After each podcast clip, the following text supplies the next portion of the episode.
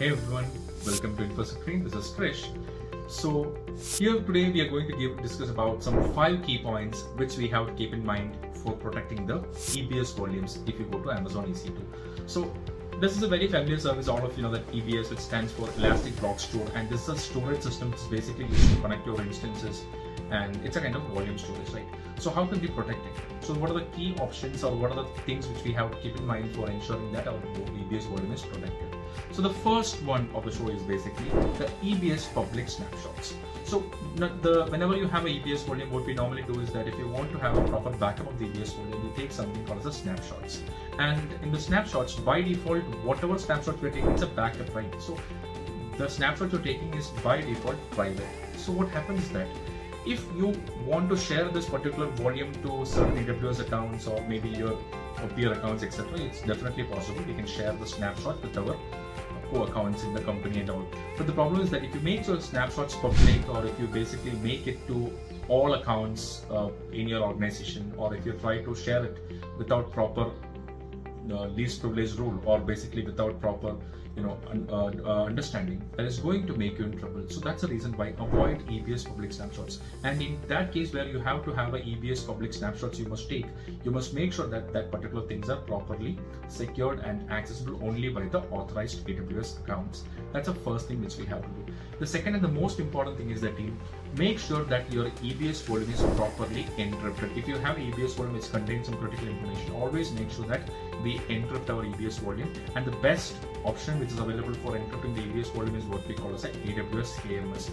Using the AWS KMS, we can basically bring our own key files if I want or we can use AWS generated keys to encrypt your EBS volume. That's a mandatory thing which we have to follow if you're stealing the sensitive data. Encrypt your EBS volumes if that is having secure data. Also, you can go for uh, the disk, the volume level things like you know we can go for uh, this BitLocker or maybe TrueCrypt etc. like that. But again, you know if you go to AWS, the easiest and the best, most secure option is what we call as a EBS encryption using AWS KMS. The third option we have to keep in mind is that when you go for a AWS EBS, it's very important to make sure that like the same way your volume is encrypted, you have to also make the snapshots are encrypted. If your volume is encrypted, you have to make sure your snapshots are also encrypted. That's a very important thing which we have to keep in mind. And the fourth one is a team. When you basically go, go for a volumes, the biggest thing that people I have seen that misses that team, they forget to tag the volume. The problem is that now, so Krish, how can the tagging be a most important thing? The reason is because when you go for a lot of, when you deal with a lot of EBS volumes and all, it's very important that you manage the tagging properly. You follow a proper naming conventions and you properly tag the volumes. Because if you know how to properly tag the volumes, or if you know uh, what are the best practices for tagging, that can help you to make sure that you don't you don't lose the visibility visibility over the volumes, you know which is basically used for what, what is critical, what is not critical. So you can basically manage it effectively. So tagging is a most one of the most important best practices which we have to follow, either for security, for cost management, for performance, for monitoring, for multiple purposes, for billing and payment, for everything. Tagging is a very important thing which we have to keep in mind. And the last but the most also the most important thing is what we call as a snapshots. So when you go for a snapshot, always keep make sure that we have what is a snapshot? It's a volume back uh, as we discussed, right?